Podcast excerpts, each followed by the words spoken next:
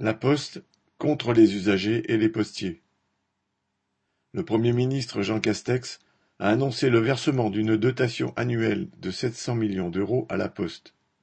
L'objectif n'est pas d'améliorer le service postal, fortement dégradé faute de personnel, mais au contraire de pousser encore un peu plus à sa détérioration.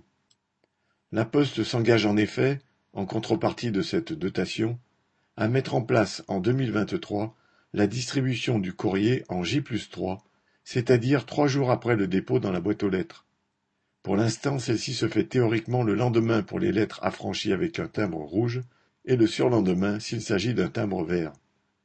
Encore n'est-ce là que les délais annoncés par la Poste qui peuvent s'allonger quand un facteur absent n'est pas remplacé ou plus généralement quand le courrier n'est pas distribué, faute de personnel pour le traiter à un niveau ou à un autre. Cette mesure et la dotation qui va avec sont censées compenser la baisse de volume du courrier papier remplacé par Internet. C'est l'alibi avancé par la Poste à tout bout de champ.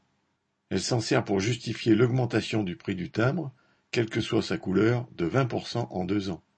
La Poste projette de persévérer dans cette voie en instaurant une offre dite premium pour ceux qui voudront absolument que leur courrier soit distribué le lendemain et qui seront prêts à payer plus cher pour ce qui était autrefois la norme. Mais la baisse du courrier, c'est surtout l'argument dont se sert la Poste pour justifier les suppressions d'emplois qui se poursuivent aujourd'hui au rythme de près de dix mille par an. Il n'y avait plus, fin 2020, que 189 000 postiers contre 252 000 il y a dix ans.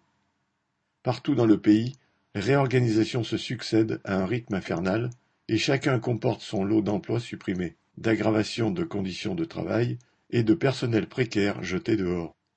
L'instauration du J plus 3 va encore aggraver la situation, car les économies que la Poste en escompte seront forcément réalisées sur la masse salariale, c'est-à-dire sur le nombre de postiers. Mais rien ne dit que cela passera comme une lettre à la Poste, comme on pouvait dire autrefois. Au nombre qu'ils sont encore, les postiers ont la force de faire reculer leur patron. Et la sympathie qu'ils rencontrent de la part de la population lorsqu'ils se battent contre une réorganisation dans une ville ou une autre montre bien que tous sont conscients que la Poste se moque des usagers comme des postiers. Daniel Mescla